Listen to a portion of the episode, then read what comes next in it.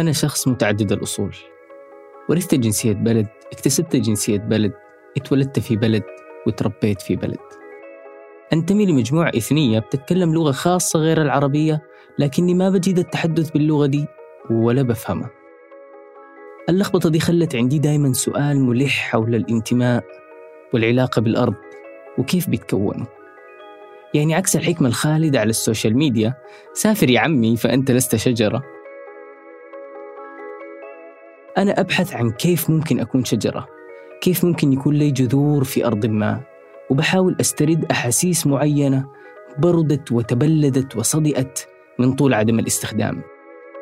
يعني مثلا رغم أني انتقلت بين بلدان مختلفة وأحيانا بشكل فيه نوع من الإجبار، ما حسيت ولا مرة أنه تم اقتلاعي زي ما عبر لي أصحابي من المطاردين سياسيا أو اللاجئين بسبب ظروف الحرب، لأن الشعور بالاقتلاع بيتطلب مبدئيا الشعور إنك مزروع ولك جذور يمكن أن تقتلع. ولأن الحكايات أرزاق زي ما واحدة من أساتذتي دايما بتردد، كان نصيب كبير من رزقي في حكايات الناس الصادفتني متعلق بسؤالي ده عن الانتماء والعلاقة بالأرض وكيف بيتكون. وهنا تبدأ الحكاية الداير أشارك معاكم أصدقائي صديقاتي المستمعين والمستمعات أينما كنتم تسمعونني، في البر أو البحر أو في السماوات. مدينة جبال أجمل مدينة، ديار قومي سريع والدين، مدينة جبال أجمل مدينة.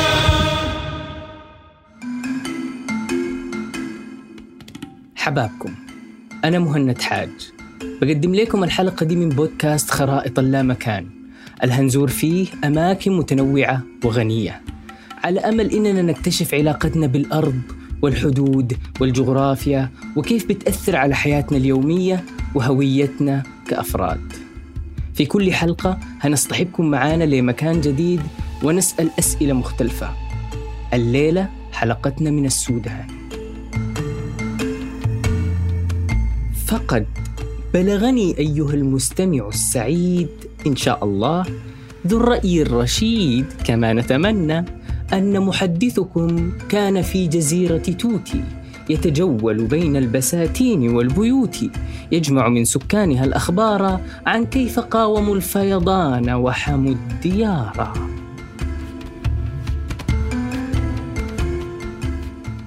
جزيرة توتي هي جزيرة بتقع في قلب الخرطوم، بتشتهر بأشياء كثيرة، لعل من أبرزها شجاعة سكان وخبرتهم في مقاومة فيضانات النيل.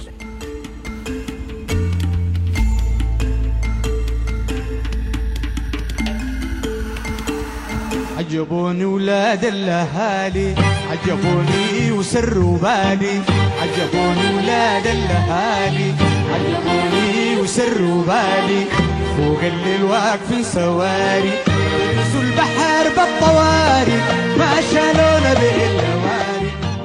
عجبوني الليلة جو، ترسوا البحر وصددوا.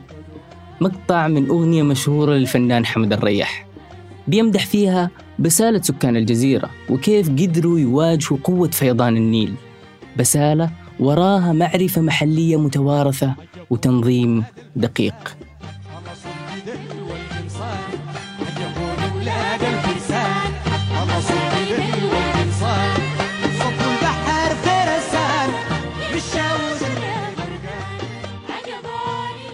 أما أنا فكنت مع فريق بيعمل على توثيق خبرتهم دي. وقتها مفتاحنا للمكان اقترحت علينا نقعد مع حبوبة، جدة حكاية زي ما وصفتها، حضرت اثنين من الفيضانات الكبيرة الشهيدة الجزيرة، وإنه ممكن نلقى عندها معلومات وقصص ممكن تفيدنا في بحثنا وتوثيقنا.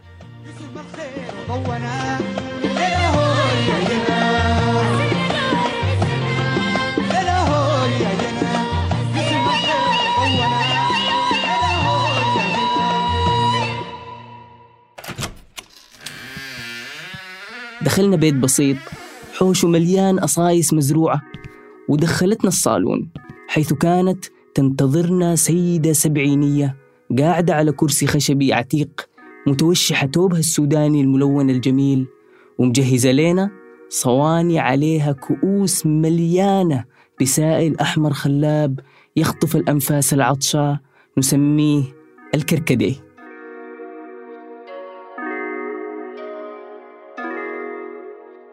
بعد التحايا والله يسلمك يبارك فيك يسلمك يبارك فيك، بدأت الحاجة آمنة بنت مضوي ابن الجزيرة التوتي بعينين تلمعان وبحماس طفولي في حكاية قصة ما لها أي علاقة بالفيضانات من قريب أو بعيد. يبدو إنه الحجة آمنة افتكرت لسبب ما إنه إحنا جايين نسجل معاها قصة طفولتها القضت في جنوب السودان، وتحديداً في مدينتي بور وجوبا.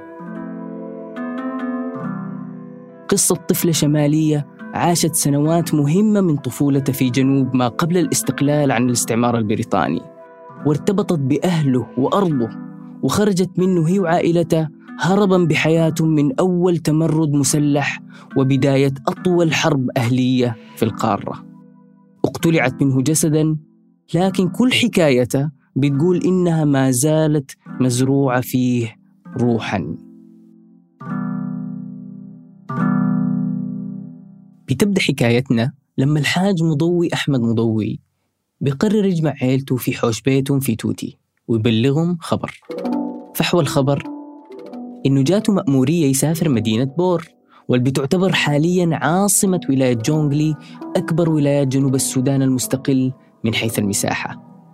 الحاج مضوي نجار ممتاز، والإدارة الإنجليزية في المدينة بتعمل على تطوير المستشفى ومحتاجين خبرته هناك. طبعاً بنذكر الإدارة الإنجليزية لأنه القصة بتحصل قبل الاستقلال زي ما وضحته. يعني في تقدير الحاجة آمنة إنها في حوالي ألف وتسعمية وأربعة وخمسين ألف وتسعمية وخمسة وخمسين قبل استقلال السودان رسمياً بسنتين.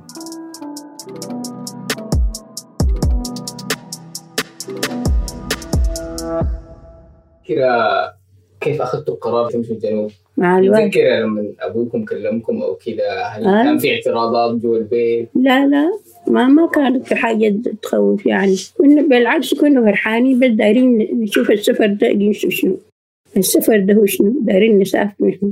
بعد إبلاغهم الأقارب وتوديعهم بتبدأ العائلة رحلة طويلة مسافتها تقارب ألفين ومية وخمسة وأربعين كيلومتر بحسب خرائط جوجل. قطعت عائلة الحاج مضوي في سبعة عشر يوم تقريباً، وإليكم المحطات الرئيسية لهذه الرحلة. الخطوة الأولى، انطلقت العائلة من جزيرة توتي عن طريق المعدية لشاطئ الخرطوم. المعدية كانت الطريقة الوحيدة للوصول لتوتي والخروج منها لغاية ألفين وثمانية، السنة اللي تم فيها افتتاح كوبري توتي، أول جسر معلق في السودان. الخطوة الثانية، بتتوجه العائلة لمحطة السكة حديد عشان يركبوا خط كوستي اللي مدوا الإنجليز من الخرطوم ما بين ألف وتسعمية وتسعة وألف وتسعمية وأحد عشر، وتأخذ رحلة القطار حتى كوستي يومي سفر.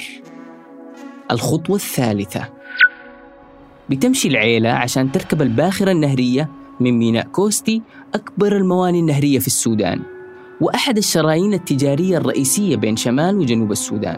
الباخرة بتنطلق من كوستي وتشق طريقها في مجرى النيل الأبيض إلى أن تصل الميناء النهري في مدينة بور، وده الجزء الأطول من الرحلة وبيقطعوه في خمسة عشر يوم تقريباً. سبب إنه الرحلة النهرية دي بتاخد حوالي نص شهر إنه البواخر بتمشي عكس التيار ناحية بور، واللي بيخلي حركتها بطيئة.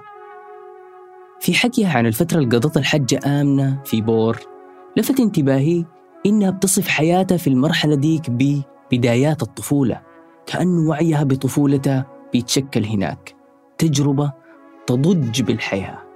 بور يعني ما مخططة لكن جميلة، الأشجار دي جمال ربان، وعايشين في قطاط كأننا عايشين في قصور، ما دام فيها نور بيجينا بالليل ما عندنا مشكلة. مشكلة بعوضتها دي تغلبنا عليها بالنواميس كده من المغرب، ويش يشد لي كل دول أنا وشته ويلا ندخل تاني. بعدين الحياة في إيشنا نسرح ونمرح على كيفنا، نمشي الغابة بس أولاد الجنوب أو أولاد الجيران معانا كده يتلموا تحت شجرة، هي ماشيين ماشيين الغابة، نحن ماشيين معاكم، هو يومي ماشيين معانا الغابة، نمشي ونجي شايلين المانجا وشايلين النبق في طرحنا، شي ناكل وشي نجدع وشي نجيبه. العصر تعمل شنو؟ يقولوا العصر دارين نعمل نجارة، ما هن عارفين يخلوا الليلة عنده النجارة. النجارة هي آلة نقر وإيقاع بتتصنع من مواد مختلفة، ممكن من النحاس أو الخشب، وهي من الآلات الأوسع انتشاراً في كل السودان، شماله وجنوبه، عربه وأفارقته.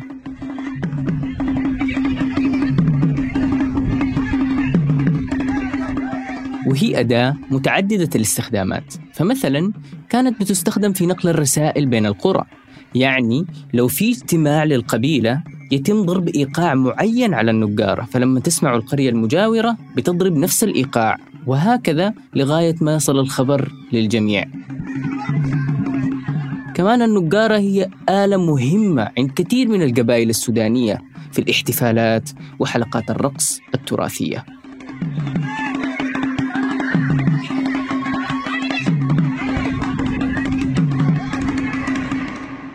نرجع للحجة آمنة تحكي لنا باقي تجهيزات يوم لعب النجارة في بور.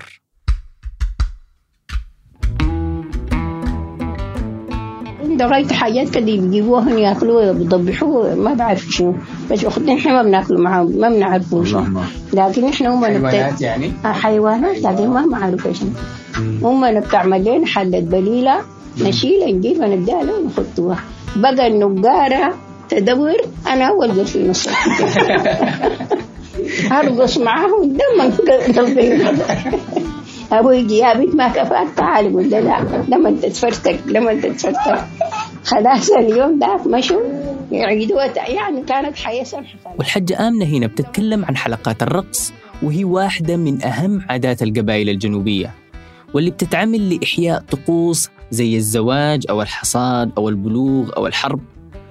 لكن حلقات الرقص هي طقس مستقل بذاته كمان، يعني ما بالضرورة يكون مرتبط بمناسبة أخرى.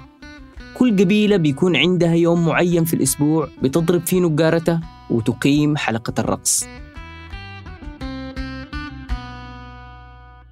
وبخصوص أهمية العادة دي مشيت سألت شول جاك وارشول، وهو فنان شعبي من جنوب السودان.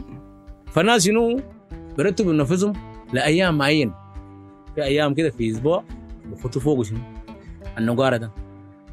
النجارة ده طبعاً بتصحي أجيال، بتخلي أجيال شنو أي زول شنو لازم يكون شنو يقوم فخير بالرقص. ها طبعاً هنا طبعاً ما عندنا عادات تقاليد ده، يا ما بتخلى. فحلقة الرقص هي مساحة تعلم ونقل المعرفة والتقاليد المتوارثة، هي مساحة لإيقاظ الأجيال بتعبير شول. أعتقد واحدة من المشاكل اللي عانيت منها وبيعاني منها كثير من أبناء المهجر والمنافي، خصوصاً الأجيال الثانية منهم، هو فقدانهم لأدوات التعبير عن انتماءاتهم اللي بيحملوها. والأدوات دي كثير منها فنية أو بتحمل بعد جمالي ما، زي رقصات معينة أو العزف بآلات موسيقية معينة أو الغنى بطريقة معينة. يعني في أوقات كثير كنت بشعر بالعجز، عجز حقيقي في السياقات اللي بتتطلب مني التعبير عن أصولي ثم لا أستطيع. كمان المشاركة في تراث الآخرين، زي ما آمنة الصغيرة كانت بتقفز في حلقة الرقص للقبائل الجنوبية في بور، ليه مفعول السحر في التقريب بين الناس وخلق نوع من الاحترام لهوية مشتركة ما. وأثناء إقامة العائلة في بور بيصدر قرار حكومي بالتعليم الإلزامي لأي طفل وصل لعمر ست سنوات. خشينا المدرسة، كنا في الفصل أنا وأخوي وتاني ولد وأخته ديل الشمالين، الباقي كلهم جنوبي. لكن طبعاً قدرنا نتعامل معاهم، نلعب معاهم ونهزر معاهم وناكل سوا ونشرب سوا ونمشي المدرسة سوا. المدرسة واحدة من أقوى خبرات الطفولة من وجهة نظري. أقصد كثير من الاهتمامات والأسئلة الوجودية أشلتها معي لباقي رحلتي في الحياة ممكن تتبع أصولها لفترة المدرسة بشكل أو آخر. وبالرجوع للحجة آمنة وحكيها كيف قدرت تندمج مع زملائها في الصف، الكل جنوبيين والشماليين فيه وأقلية قليلة. داير أنبه على حبة ملاحظات. أولاً، ما أعتقد إنه آمنة الطفلة كان تقسيم شماليين جنوبيين ده مستحوذ على اهتمامها كتير. المسألة مسألة فرق في الخيال ربما. بيتكلم البالغين عادة عن سودان واحد كبير متنوع، لكن أفعالهم ومشاعرهم بتشهد إن السودان اللي في خيالهم مقسم وأضيق بكتير من الحدود الجغرافية. أما خيال الأطفال زي آمنة خيال بكر يسع السودان وما وراءه، عشان كده بيكونوا مرنين وعندهم قدرة عالية على التكيف والاندماج وتجاوز اختلافات اللغة والثقافة. ثانياً، إنه تقسيمة شماليين جنوبيين دي كانت حاضرة ما قبل الاستقلال، لدرجة إنه كان في مقترح إنجليزي بضم جنوب السودان لإقليم شرق أفريقيا، لكن في المؤتمر اللي عقد في مدينة جوبا ألف وتسعمية وسبعة وأربعين، يعني قبل رفع علم الاستقلال بتسع سنوات، تم الاتفاق مع النخبة السودانية السياسية أغلبهم شماليين على أن يكون السودان الشمالي والجنوبي بلد واحدة. ثالثاً وأخيراً، في تصور شائع عن جنوب السودان أظن أثر كمان على الساسة الشماليين، إنه الجنوب بلد سكانه بدائيين متخلفين ثقافياً واقتصادياً ودينياً، عنده ثروات لا يستحقها، ونحن الاستعمار ومن ورث طريقة تفكيره هنتحمل عبء الشعب ده ونحاول نعيد تأهيله ونقربه للعالم المتحضر. الطريقة دي في التفكير هي أقرب للتبرير الأخلاقي لعملية السيطرة والاستحواذ أكثر منها نتيجة تأمل حقيقي وصادق للإرث الثقافي لأهل الجنوب.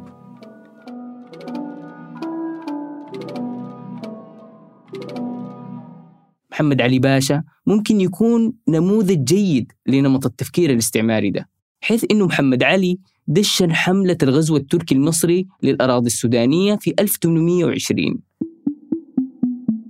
انتهت الحملة بالسيطرة على السودان ألف وثمانمية وأربعة وعشرين، واللي توسعت حدوده فضمت جنوب السودان ولحد منابع النيل في أوغندا في عهد الخديوي إسماعيل باشا. محمد علي زار السودان بنفسه زيارة تاريخية بين أكتوبر ألف وثمانمية وثمانية وثلاثين ومارس ألف وثمانمية وتسعة وثلاثين، ومن بين المناطق المختلفة اللي قام بزيارتها منطقة فازغلي، وهي مملكة قديمة بتقع على الحدود الأثيوبية جنوب شرق السودان بين النيل الأزرق ونهر الصوباط. وقتها قام خطب محمد علي في المشايخ والعلماء الحضروا لمقابلته بكلمات كاشفة جدا: لا جدال في أن كل شعب من الشعوب يمر في دور الطفولة الذي تمرون به الآن، ولكن عناية المولى جل شأنه تبعث إلى كل أمة مصلحا يسير بها قدما في طريق الرقي والحضارة، ولقد كان من حظي أن يقع علي الاختيار لأداء هذا الواجب النبيل نحوكم. لكن هل ده صحيح؟ هل كانت أم طفلة تحتاج لمربي؟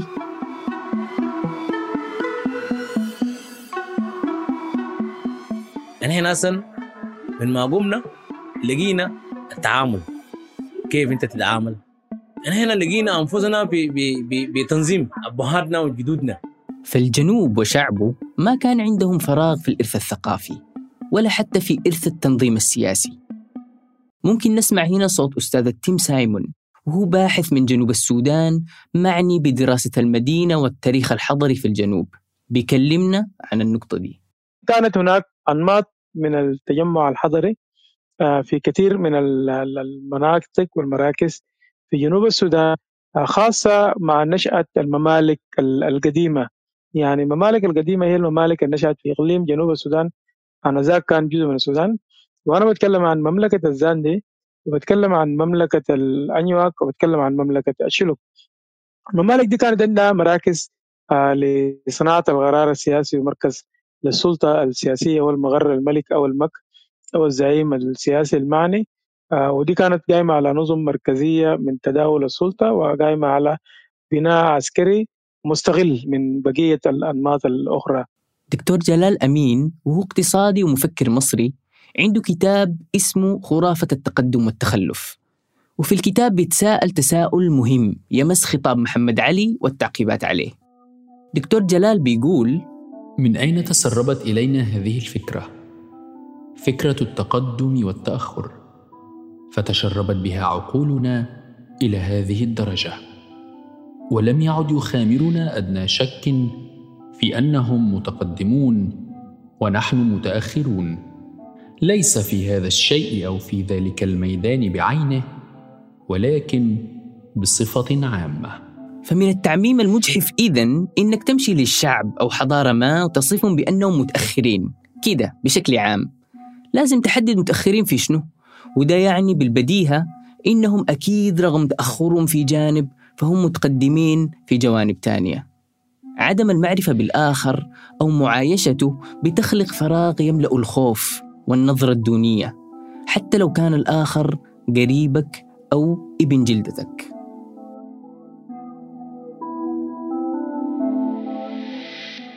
أنا لما مشيت الجنوب التعليم كان كلمونا عن بعض القبائل في الجنوب بأنها يعني مش بس مختلفة مننا، إنما كانبلز. أول ليلة قضيناها في واو، الإنجليز اللي ودانا للجنوب أنا وأخواني خلانا يعني نشارك غرفة مع بعض القبائل الجنوبية الغير الدينكا و...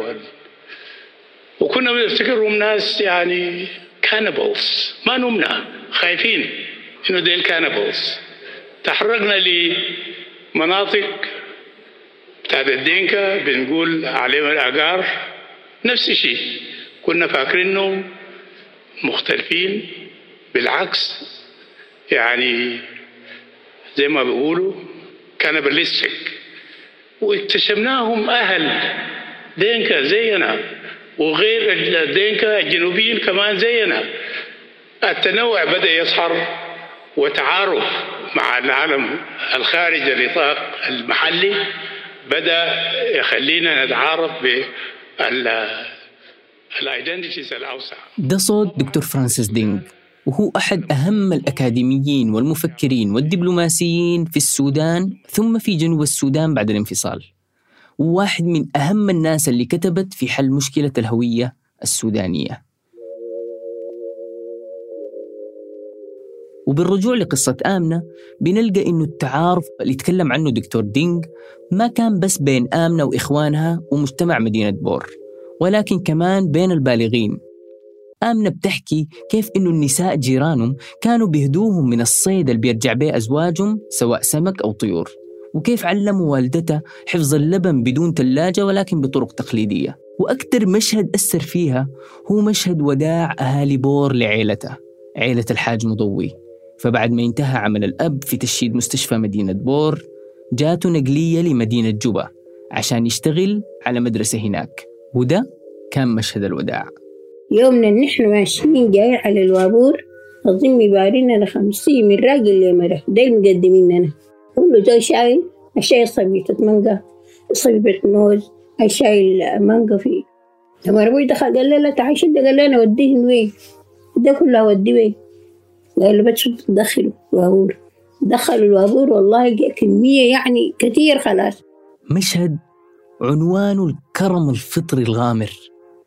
أي مكان أو أسرة زرتها في أرجاء السودان وغمرتني بكرم زي ده، اللي عقلي وقلبي الصغيرين للوهلة الأولى بيشوفوه أكتر من اللازم غير مبرر أو منطقي، إلا وشعرت بعدها برابطة لا تقاوم تجاه المكان ده والأسرة دي.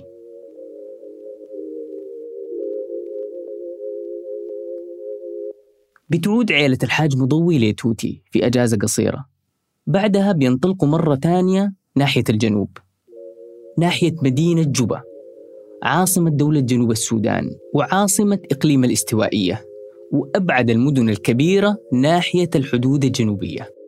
والرحلة من توتي والحد جوبا بتاخد حوالي واحد وعشرين يوم عبر القطار لكوستي، ومن كوستي عبر النيل الأبيض وحتى جوبا.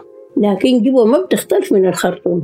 شارع النيل ده أنا لا أتذكر، شارع النيل ده نفس الشجر اللي هو فيه ونفس المباني بتاعت ده فيه جوا برضو كانت سرحة شديد. في سنة ألف وتسعمائة وخمسة وأربعين جوزيف لاغو طفل جنوبي عمره أربعة عشر سنة بيزور مدينة جوبا لأول مرة زي آمنة. بيقول في وصف المدينة: وفي الساعة الرابعة بعد الظهر دخلنا منطقة عالية مكنتنا من رؤية مدينة جوبا عاصمة الاستوائية رغم بعدها، وكانت تبدو لنا كمنطقة مكتظة بالمباني لم نشاهد مثلها قط. في المقدمة بدت الملكية بامتدادها المثير صفوف متراصة من القطاطي تدخل لها شوارع ضيقة، وفي اليمين هناك مباني كبيرة وسط غابات من الأشجار نراها لأول مرة. وهكذا دخلنا مدينة جوبا في الضفة الأخرى وحدقنا باندهاش في المباني المتراصة على جانبي الطريق. الطفل جوزيف لاغو هيكبر ويتخرج من الكلية الحربية السودانية ألف وتسعمائة وستين، وفي ثلاثة وستين بينشق عن الجيش السوداني وينضم لحركة المقاومة في الجنوب، وبيأسس جناح العسكري الاسمه أنينيا. وأنينيا كلمة بلغة قبيلة المادي معناها سم الثعبان. كل حي من أحياء جوبا كان موكل بحراسته غفير، الغفير اللي كان موكل بحماية الحي اللي كانت بتعيش فيه آمنة وعائلتها، زول جنوبي طيب كانت بتناديه عمو فتية، وهي بتحكي عنه كأنه واحد من أفراد العيلة. كيف لا وهو هيكون من الناس اللي هيساهموا في إنقاذ حياتهم يوم اجتياح المتمردين للمدينة.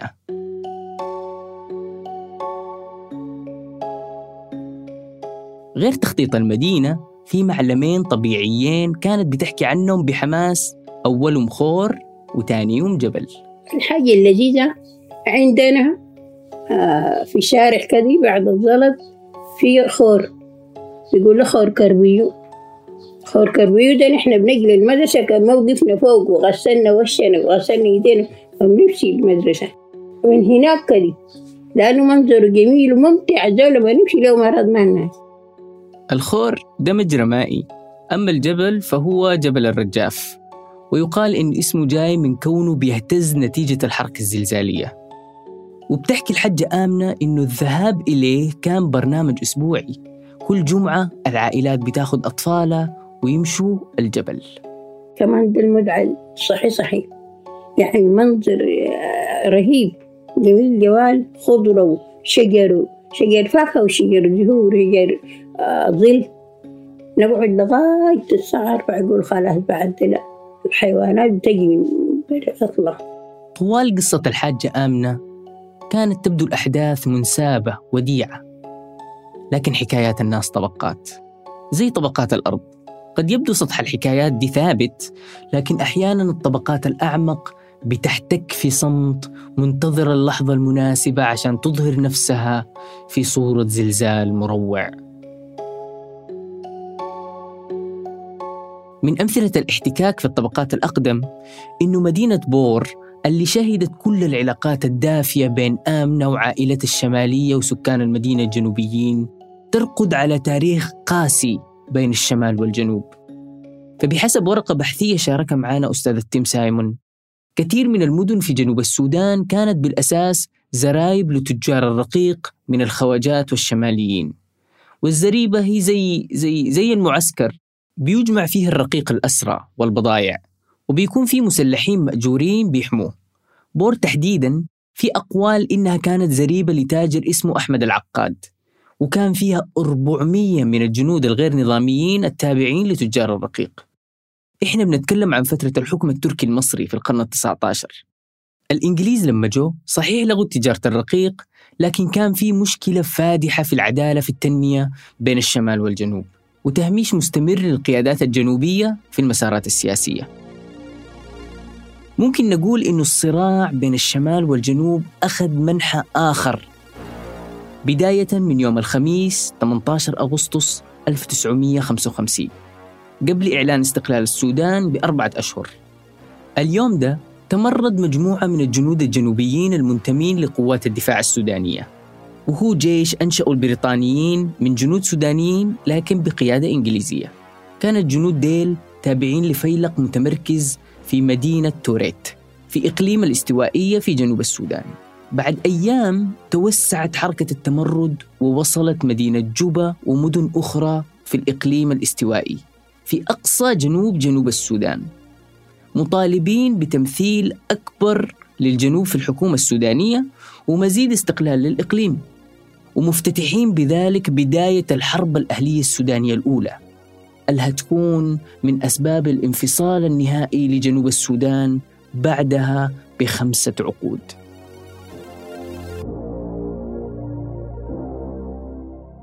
إذا كان الجزء الفات من الحلقة بيركز أكثر على كيف ارتبطت انتمت الحجة آمنة بمدينتين في الجنوب، كيف كان لبراءة الطفولة وتحررها من التصورات المسبقة دور، والانغماسة في العيش سواء في استكشاف البيئة والجغرافيا أو العلاقات الإنسانية اللي ما بتقتصر فقط على مجرد الصداقة، ولكن المشاركة في الطقوس والسياقات الاجتماعية اللي بتمثل الثقافة المحلية ليها كمان دور، كيف العلاقات بين الأهالي البالغين سواء أهل آمنة أو السكان المحليين.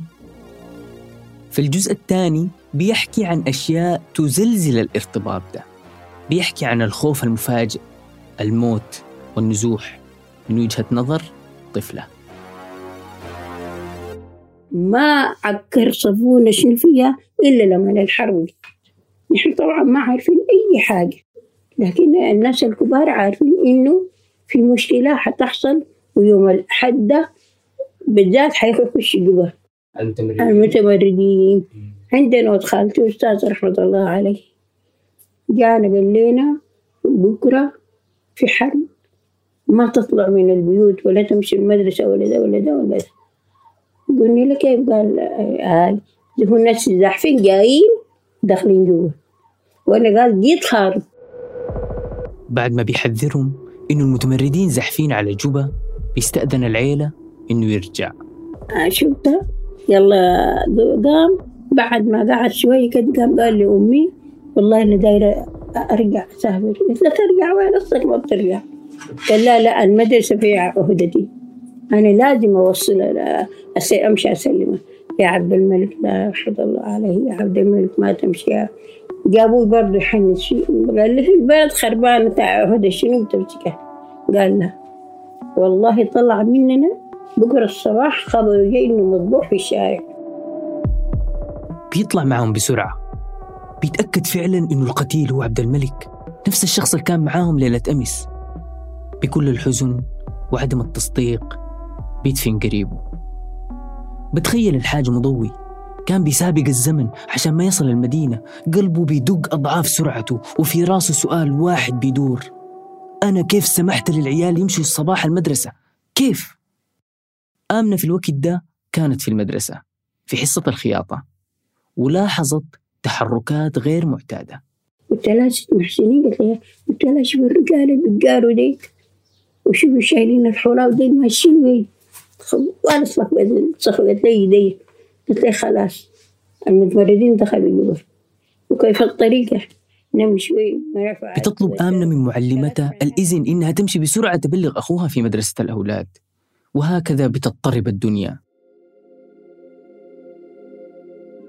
المدارس بتطلب من الأطفال يرجعوا بيوتهم، والناس في الطرقات في هرج ومرج، والمسلحين بيتحركوا جوا المدينة، وآمنة وإخوتها وسط كل السيل البشري بيحاولوا يشقوا طريقهم للبيت. وهنا يظهر الفارس الجنوبي النبيل عمو فتية غفير الحي على صهوة دراجته الهوائية في دور المنقذ. يا أولاد بتعملوا شنو هنا؟ من وسط كل الناس لمحهم، من وسط كل الناس طلب منهم يمسكوا في العجلة، ومن وسط كل الناس تنقل بيهم من شارع لشارع ومن زقاق لزقاق عشان ياخدهم البيت بأكثر طريق آمن ممكن. بعد ما بيوصلهم البيت بيطلب منهم ما يطلعوا أبداً، وبيقرر إنه يفضل قدام الباب عشان يحمي أم آمنة وأطفالها. لكن آمنة الفضول بيغلبها. بعد شوية جاني هوس ولا يمشي، فتحت باب الشارع، باب الشباك كان فاتح على الشارع، شفت أبوي معه اثنين كل واحد شايل حربة وشايل فرار، وكان شايل له منشار في يده، يمشوا ينضموا معه ويمشوا ينضموا معه. أنا بس الحاجة اللي حصها أبوي رفع لنا المنشار كذا، أظن يقول لنا بضربنا أنا بضرب. لما وصلنا عاد يومي يوم يفتح الباب قوام قوام أبوني جاء أبوني جاء أبوني جاء أبوك جه كيفين؟ قلت له في التية. أبونا قالوا جا... قال بوين؟ قلت له هنا جريلة. نظم معاهم فرتوا وفاتوا. اليوم ده ما في زول نام. الأب والأم بيتناقشوا طول الليل كيف ممكن يطلعوا من المدينة بشكل آمن. تم إلغاء فكرة السفر البري لأن المخاطرة كبيرة، لكن العمل شنو؟ وهم قاعدين يتفاكروا في الحلول المتاحة سمعوا صوت عربية بتجيف قدام البيت. طلع المدير الإنجليزي المشرف على أبوهم في الشغل، جاي يبلغهم إنه في طيارات جاية من الخرطوم هتجلي كل الشماليين من المدينة، وبيبلغهم إنه حجز لهم فعلا ويجهزوا بس ملابسهم ويخلوا أي عفش. دخلنا الطيارة، والله الطيارة من دولة أنا ما قعدتها من الكابتن يا جول انت مودينا وين؟ انت مودينا في رجة تاني، ويزعلك الله مودينا وين؟ أخاف الله يا جول مودينا وين؟ ولا أبقى اللي بتقول في شنو ولا فهم كانوا بقول في شنو. اللحظة ضحكت فيها الحجة آمنة حسستني بالأسى. طفلة صغيرة أصاب خوف طير عقلها تقريبا، وأفقد الثقة في كل شخص محيط بها حتى لو كان الشخص ده بيحاول إنقاذها. من بداية الأحداث ما في أي خبر وصل عن الحاج مضوي وعيلته للخرطوم، لدرجة إنه أقاربهم افتكرون ماتوا وفرشوا صيوان العزاء. جينا جينا هنهني وجاءت إنه إشاعات بإنهم عائلة مضوي خالات ضبحوهم، والله أمهم وأولادهم ضبحوهم. جينا جينا خالاتنا وخيلاتنا فحوج جدي كبير فارشين ويدك الناس عزوا فيهم. لما دخلنا وشافونا جول جول ضربوا الزغاريت والفرحة دي والضبايح دي، قالت الحمد لله. انتهت الحجة آمنة من حكاية قصتها، واستمرت الحرب الأهلية السودانية الأولى من سنة خمسة وخمسين ل اثنين وسبعين، ستة عشر سنة، حوالي نصف مليون شخص من الضحايا. لغاية اتفاقية السلام في أديس أبابا بين حكومة السودان وحركة تحرير جنوب السودان، وبموجبها أصبح جنوب السودان منطقة حكم ذاتي بنظام تشريعي خاص، واستمرت لحد ثلاثة وثمانين، السنة اللي أنهى الرئيس جعفر نميري وضع الحكم الذاتي فيها، القرار اللي هيسبب بداية الحرب الأهلية الثانية اللي هتستمر لحد ألفين وخمسة لما يرجع الجنوب منطقة حكم ذاتي مرة تانية، ولحد الانفصال النهائي في ألفين وإحدى عشر.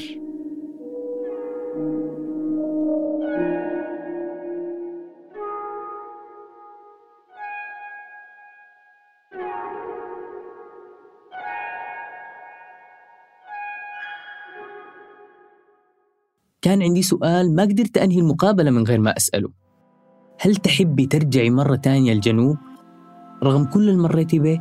أتمنى أمشي الجنوب بالظلمة. نادرة صراحة. أمشي طوال الجنوب حسه ومشي حسه. عليك الله.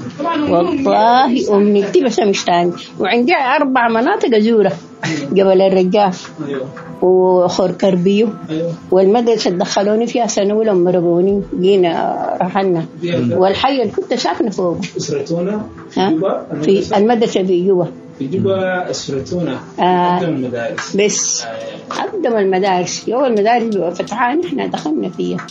آه والحي اللي كنت قاعدة فوق وحي الملكية ملكية يا سلام، بس دي كان مشيت تاني مدارس نصيبها كانت حياة لذيذة خلاص والله. حسيت ببصيص أمل في رد الحجة آمنة، حسيت بالمقاومة والإصرار على الاحتفاظ بالذكريات الطيبة، وهو الانتماء والعلاقة بالأرض ممكن يتكونوا كيف غير كده. طيب ننتقل من الماضي والطفولة ونرجع للهودي والفيضان وكده. احكي لنا يعني الناس بتتعامل كيف مع الفيضان عموما بعدين؟ هسه شفتها من الأيامات دي الناس الأطفال والكبار والصغار نفسيتهم خلاص بقت اتجاه البحر، كلهم خلاص بيقوا عايشين على البحر. البحر الليلة زاد، البحر الليلة كده. أشي لو كان جيتوا بيفوق هنا كان تلقوا الردمية قدر الحسن خلاص استعدوا لكن أشي الناس اللجان كل الناس ينظموا لجان ناس الإراشة ناس كيف كيف كيف. الفيضان، متذكرين الفيضان؟ الباب الغير متوقع اللي لما فتحناه ساقنا لقصص كثيرة. رجعنا كملنا كلامنا عن الفيضان، لكن الموضوع يطول ومحتاج حلقة تانية. المضحك إنه حتى شغلي الصحفي بيشبهني، متشعب، بيبدأ في حتة وانتهي في حتة. لكن يمكن التشعب والحركة المستمرة ديل جزء لا يستغنى عنه في رحلة اكتشافنا لهويتنا. سافر فأنت لست شجرة، بفكر في العبارة دي مع نهاية الحلقة، ولسه بتمنى أكون شجرة ضاربة بجذورة في الأرض، لكن بتمنى ما أنسى أمد فروعي مع تيار النيل ياخدني لعوالم جديدة. بتمنى أكون شجرة رحالة.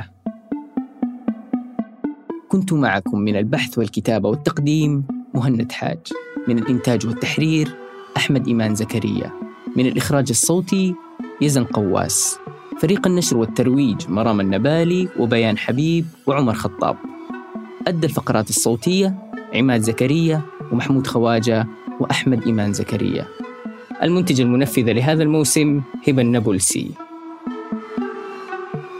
هذه الحلقة تأتيكم ضمن مجموعة حلقات عن قارة أفريقيا من إنتاج صوت ودعم من مؤسسة أفريكا نو فلتر.